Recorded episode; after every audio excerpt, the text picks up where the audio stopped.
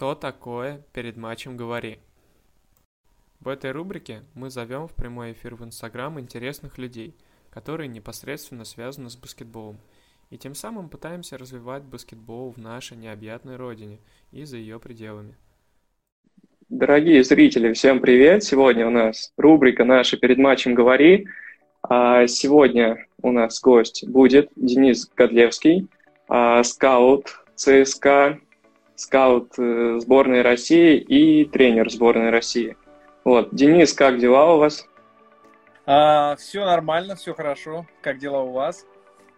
Все отлично. Меня зовут Владимир, если что. Давайте начнем потихонечку и начнем с вашей, наверное, тренерской деятельности и о том вообще, как пришло у вас осознание того, что вы хотите стать тренером. Вот, то есть вот этот переходный этап. Вы, наверное, где-то занимались, наверное, сначала. Вот, у вас была игровая карьера какая-то. А, я занимался баскетболом, но занимался, естественно, на уровне любительском. Вот. И достаточно быстро, я достаточно поздно начал, достаточно быстро понял, что мне особо ничего не светит на серьезном уровне. И надо отдать должное моему первому тренеру, а, Долматовой Нине Александровне, которая вовремя это увидела и предложила мне попробовать свои силы, тренируя, скажем так, младших ребят. Я попробовал, это, в принципе, было неплохо, мне понравилось. Дальше, в связи с тем, что мне это нравилось, я пошел учиться уже по специальности, то есть тренер по баскетболу. И постепенно я стал в это дело втягиваться и тренировать сначала ребят. Потом я тренировал команду Дюбла, но это было не в Москве. После этого я переехал в Москву и попал к Сергею Панову в школу «Пантера». Дальше а, оттуда я попал в спортшколу ЦСКА. И в спортшколе ЦСКА уже проработав какое-то время, я попал в баскетбольную команду «Динамо» мужскую. И дальше уже пошла скажем так, моя карьера в мужском баскетболе, когда я работал в «Динамо», в Самаре, потом я был еще в Суперлиге в МБА, и дальше попал в ЦСКА и, соответственно, в сборную России. Вот вкратце, я думаю, что это так было. А вот расскажите, пожалуйста, о том, как вы попали в ЦСКА, как вообще вот это получилось. Вот как раз-таки в тот этап, э, когда вы еще работали в Суперлиге в клубе МБА. Вот. Хотелось бы услышать. А, ну, на самом деле ситуация достаточно прозаическая, ничего в этом не было такого особенного. Просто я знаю, в тот момент ЦСКА у них были сложности с позицией скаута, а поскольку у меня был определенный опыт, то я нашел возможность через своего в тот момент агента а, попасть на разговор к Димитрису Витудису, мы с ним пообщались, и, в принципе, он одобрил мою кандидатуру на то, чтобы работать вместе с ним в тренерском штабе. То есть это, ну, это в общем было так. Я еще самый а, интересный момент в этом был, что в тот момент, когда я с ним общался, я был а, работал в сборной, но не в мужской, а в женской. Мы готовились к универсиаде. Это был тот момент, когда сборной руководил Александр Васин, и мы тогда заняли третье место на универсиаде в э, Южной Корее. Вот, то есть я был в сборной на сборах, я из Новогорска ездил в ЦСКА пообщаться. А, я помню, я стоял в пробках в жутких, и это было очень сложно доехать. То есть это прям реально было событием. Я думал, сейчас я приеду, опоздаю, и ничего у меня уже не срастется. Но на самом деле все проходило достаточно ровно. Вот, и я, мне очень интересно было даже вот на тех общениях, я, по-моему, рассказывал в интервью в одном, что пообщавшись с э, Итудисом, я уже в тот момент понял, что если даже он не возьмет меня на работу, я все равно очень много полезного и интересного для себя узнаю. Поэтому это, в принципе, был даже в собеседовании, это был очень серьезный и интересный опыт. А, я так понимаю, что у вас сразу же были хорошие впечатления об Этудисе. Вот. И хотелось бы услышать вообще, как у вас э, случился вот этот переход от э, тренера к скауту. Угу. А, ну, на самом деле, а, мной всегда, лично мной всегда двигал интерес. То есть я не хотел работать просто тренером, а, потому что у меня были перед глазами примеры, которые были для меня антипримерами. мне было интересно получить знания, то есть я хотел работать так, скажем так, если окунуться достаточно глубоко, то когда Душин Ивкович пришел работать в Россию, uh-huh. я читал его огромные интервью, они были очень интересные, и там было то, как он рассказывал, что сначала, прежде чем стать таким тренером, каким он стал, он рассказывал, что работал сначала с детьми. То есть он, придя э, в баскетбол, во взрослый, он знал, что сказать игрокам, как технически им объяснить какие-то элементы, и у него не было проблем с тем, чтобы доказать игроку какую-то свою точку зрения, потому что она была очень важна, и она, как бы, он знал, о чем говорит. Вот это мне очень понравилось.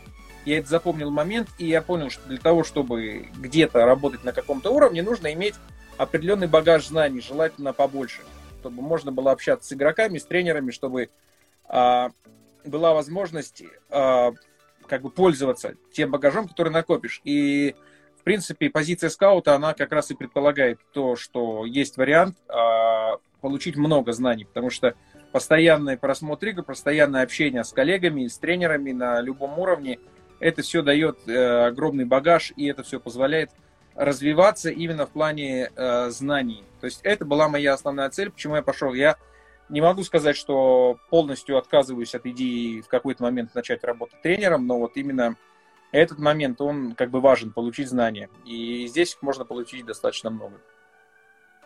А вот э, давайте как раз-таки коснемся вашей скаутской деятельности и какие вообще вот отличия существуют с тренерской деятельности, которые вам сразу в процессе работы бросились вот в глаза, вот, и с которыми вы столкнулись? Так, тогда мне нужно уточнить, э, с тренерской деятельностью uh-huh. в качестве кого? Главного тренера, ассистента, то есть детского тренера? Ассистента, тренера? когда вы работали. Ну, когда вот просто отличие скаута и тренера. А, скаут – это человек, который анализирует а, матчи. И если разговаривать философски, то э, скаутинг это ответы на вопросы. То есть задача скаута отвечать на те вопросы, которые поставит перед ним тренер. А задача, я имею в виду главный тренер, задача ассистента тренера это больше быть ответственным за какие-то решения, за принятие решений, за, допустим, какие-то идеи, которые больше идут к главному тренеру, и ему объясняется. То есть, если скаут принес информацию, скажем так, дал, сказал, что соперник играет вот таким образом, то ассистент тренера должен сказать, если соперник играет таким образом, значит, мы будем действовать так, так и вот так. То есть он больше предлагает идей и больше ответственный за решение, если говорить это вот в таком философском формате. А, да, я думаю, что такое это. То есть вот э, какие самые яркие подписания состав... ну, состоялись по вашим рекомендациям и оценке игроков? Вот. Хотелось бы услышать, если такие имелись. Вот. А, я бы не сказал, я бы не смог ответить на этот вопрос однозначно, э, что именно по моей рекомендации были подписаны какие-то игроки. А на самом деле все кандидатуры, которые рассматриваются, они обсуждаются среди всех, и подписание более-менее понятно и известно. То есть то, что будет происходить, уже понятно. Поэтому а, как бы свою роль я бы не стал где-то преувеличивать или преуменьшать. Это просто, э, грубо говоря, часть механизма, которая отвечает за принятие решений. Поэтому тут однозначно ответить я не могу. А вот э, какие главные критерии существуют, вот, например, э, при поиске игроков в ЦСКА? На самом деле, наверное, однозначных критериев каких-то назвать нельзя, что игрок должен быть или высоким, или быстрым, или снайпером, потому что э, есть все критерии относятся от предпочтений, допустим, главного тренера или от состава команды. То есть есть состав команды, есть игроки, которые внутри этой команды, э, которые уходят из команды, и, соответственно, э, все подбирается под концепцию того, что хочет главный тренер, это раз. И второе, все подбирается под определенную командную химию. Да, и еще такой момент, что э, все-таки ЦСКА это большой клуб, и у него есть, скажем так, определенное имя, поэтому игроков тоже смотрят э, больше все-таки, которые э, имеют имена. То есть это, э, как мне кажется, имеет значение. И, и не только в клубе ЦСКА, это во многих топ-клубах имеет значение. Поэтому э, я думаю, что так. То есть а, если я могу просто привести для сравнения, когда мы а, когда я работал в Самаре, там был разговор такой, был нужен снайпер. Здесь, наверное, так не прокатит. Здесь не получится, что нужен просто снайпер. Здесь нужен снайпер с определенной репутацией, с определенным каким-то уровнем игры и так далее и тому подобное. Поэтому чем больше клуб, тем, наверное, имените игроки, игроков все-таки рассматривает он.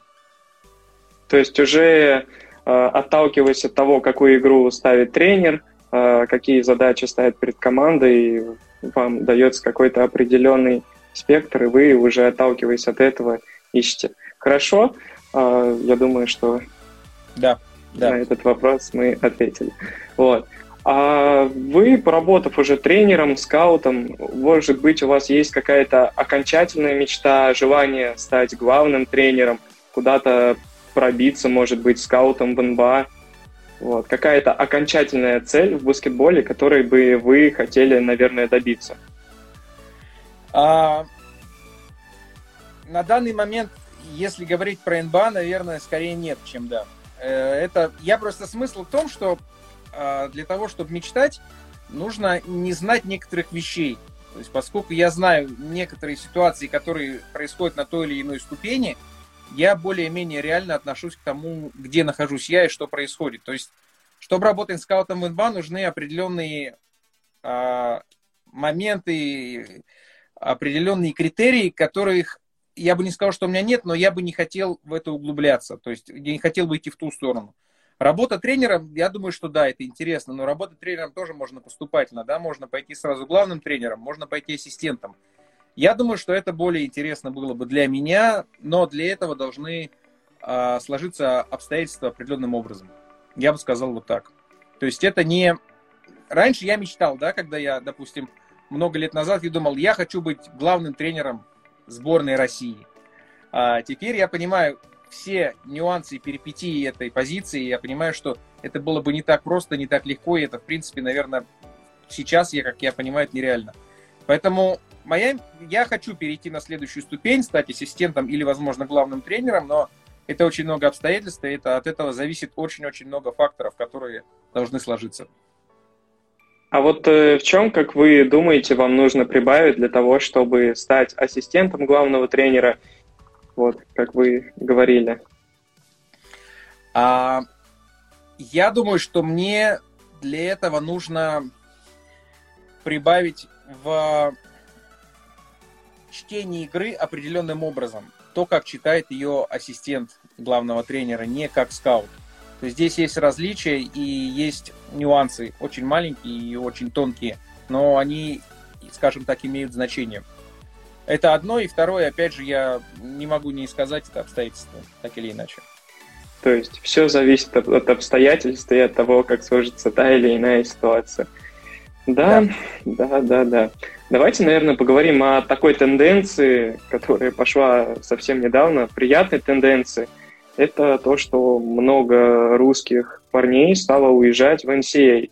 Вот. Как вы вообще относитесь к этому и насколько очевиден прогресс будет у ребят там? Вот. Ваше а, мнение. Насколько очевиден прогресс будет у ребят, наверное, сказать сложно, потому что все зависит от того, куда они едут и в какую программу они попадают. Потому что это имеет очень такое принципиальное значение, да, какой тренер, какая программа – кому они попали, потому что есть э, примеры того, как ребята уезжали, и они вернулись, и они вернулись, потому что они не смогли. Вот, я считаю, что это очень тонкий момент, и он скорее позитивный, чем нет, а, в моем понимании. Потому что, но, но, опять же, но, если игрок имеет возможность попасть в хорошую программу, и в этой программе закрепиться, у него очень много шансов э, поднять свой уровень, скажем так, прокачать свой уровень до очень высоких позиций. Поэтому все зависит от того, насколько игрок может, э, насколько он может найти хорошую программу. И дальше, когда я вот общаюсь э, со знакомыми, допустим, которые работают в, в лигах э, Америки или в колледжах, они все говорят, что очень важно, насколько игрок правильно относится к делу, и даже очень важно, насколько игрок правильно питается. То есть такие вещи, на которые многие не обращают внимания, они на самом деле принципиальны. Поэтому мо- моего однозначного ответа здесь нет. Тенденция точно положительная, но смысл э, в том, что игрок должен попасть в нужную программу для того, чтобы что-то из этого получить. А вот э, какие примеры программ или какие программы успешные университетские в NCA вы можете выделить, которые вас лично привлекают? Ну, я не могу сказать, что меня лично какие-то программы привлекают. Я на самом деле не так близок к этому, но вот э, я знаю, что у нас Захаров поехал, по-моему, если я не ошибаюсь, во Флориду. Он должен играть во Флориде, Флорида Гейтерс. И это, в принципе, очень хорошее место, очень серьезное место. Если там можно закрепиться, это серьезный шаг в баскетбольной карьере. Ну да, много парней сейчас. Лахин Виктор, насколько я знаю, э, поступает, и много-много других. Мы пожелаем да. ребятам удачи, чтобы ребята старались, боролись за свое место, а дальше как получится. В России всегда будут рады, если они вернутся. Да. Вот. А давайте, наверное, вернемся еще к скаутской вашей деятельности и поговорим о программах вообще, которые существуют для поисков игроков, где какая-то есть база, вот, как в футболе, например. Какими программами вот вы пользуетесь при поиске игроков? по определенным критериям? А, на самом деле таких программ несколько. А, есть программа Synergy, которая американская. Это очень большая база, в которой собраны данные по многим игрокам, многим матчам, многим играм. И она самая, как на мой взгляд, самая популярная сейчас, возможно, даже в мире, не то что в Европе. Есть российский аналог программы Instat, которая пытается сделать тоже похожие вещи. А, но они начали не так давно, у них очень, они развиваются очень серьезными темпами, но пока им еще есть над чем работать, скажем так.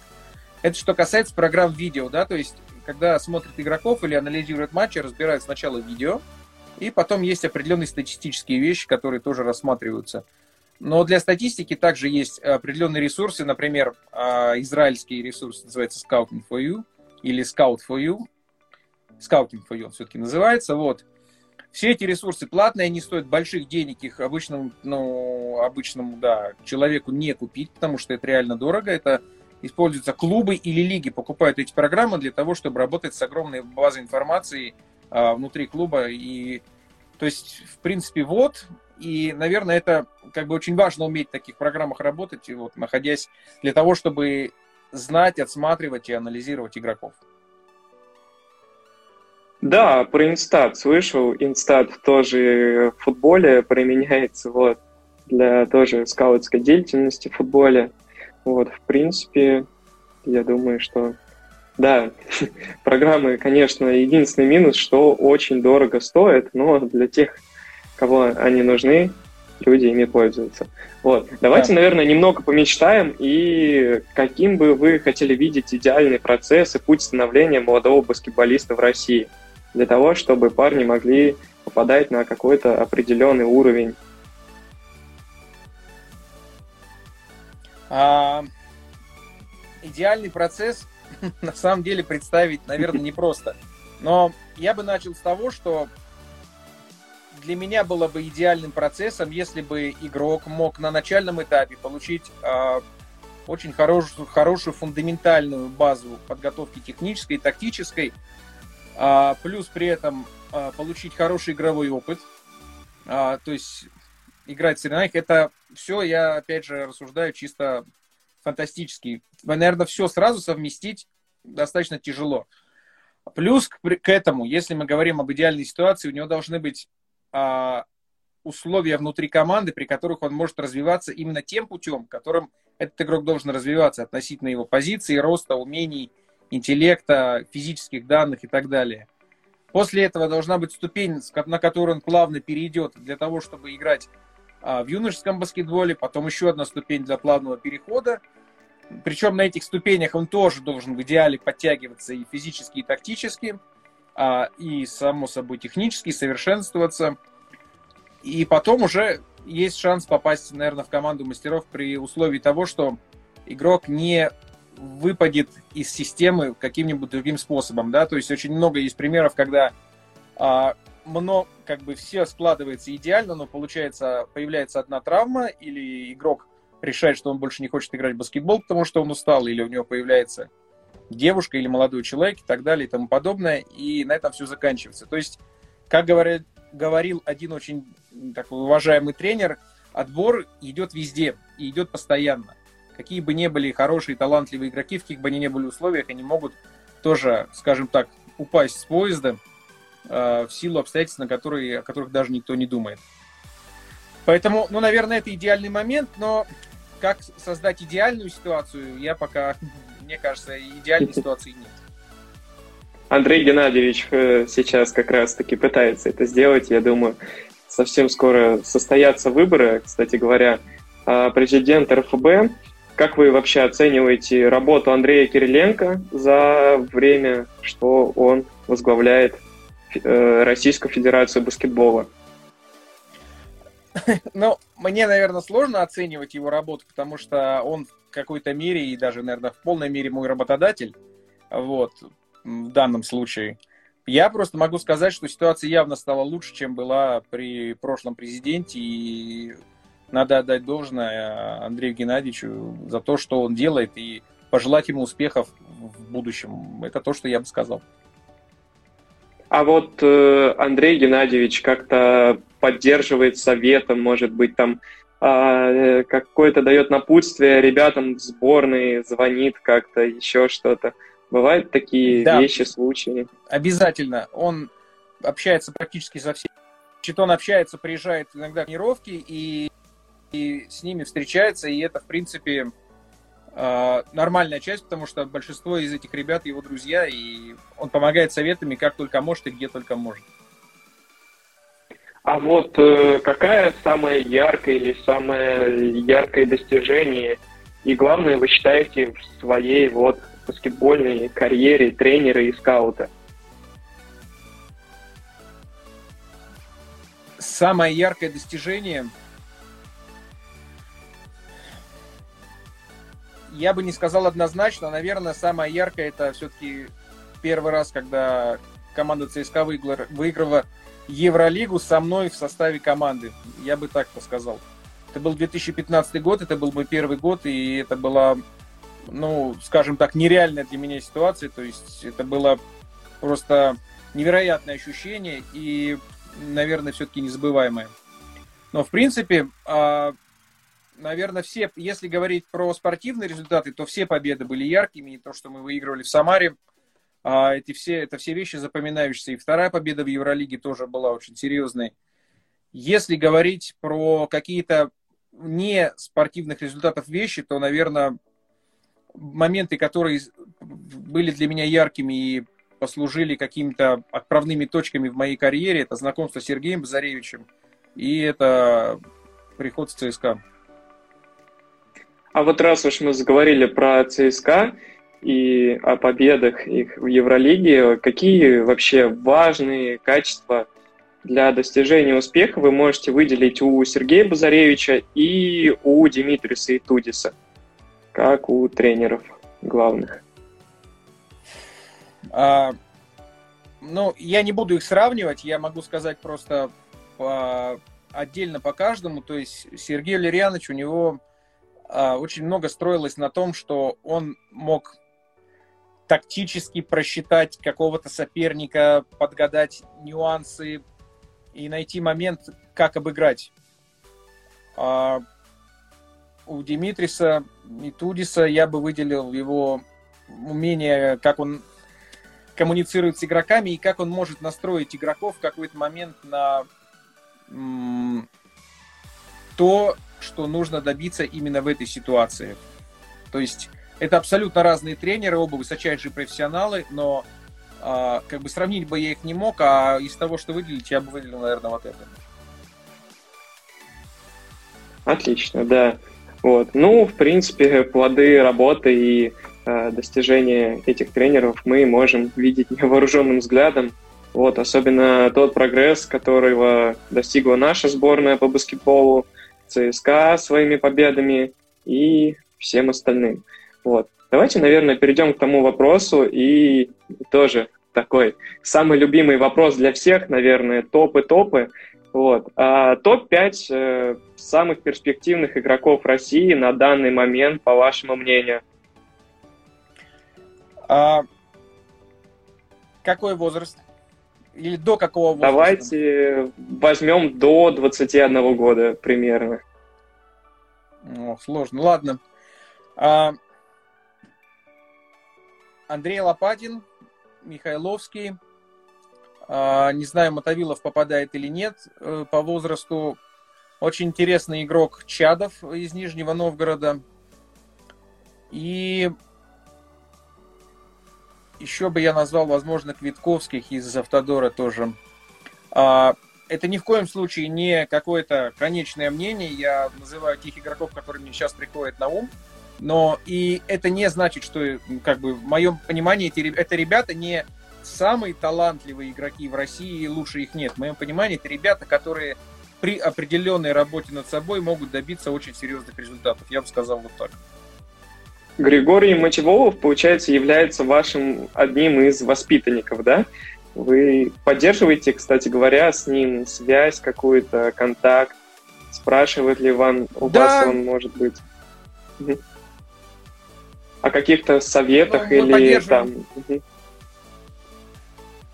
Мы поддерживаем да. связь, советов он уже не спрашивает, он уже взрослый а, игрок.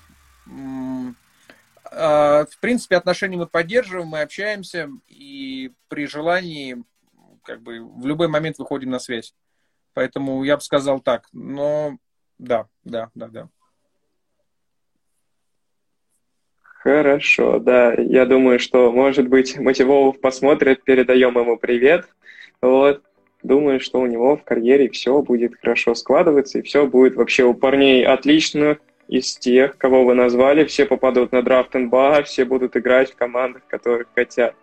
Вот, удачи, ребята. Давайте, наверное, поговорим о возобновлении сезона НБА. Вы смотрите?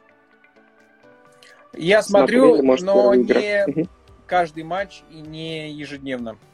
Слежу по мере возможности за ситуацией. Угу. А ваши отношения вообще и мнение о том, что сезон возобновился и почему этого не удалось сделать Евролиге? Вот. Как вы думаете? Ну, я думаю, что это, во-первых, две разные организации, две разных лиги и просто два разных баскетбольных мира, а, где в НБА, наверное, все-таки замешано больше денег, и это больше шоу, которое должно было продолжаться.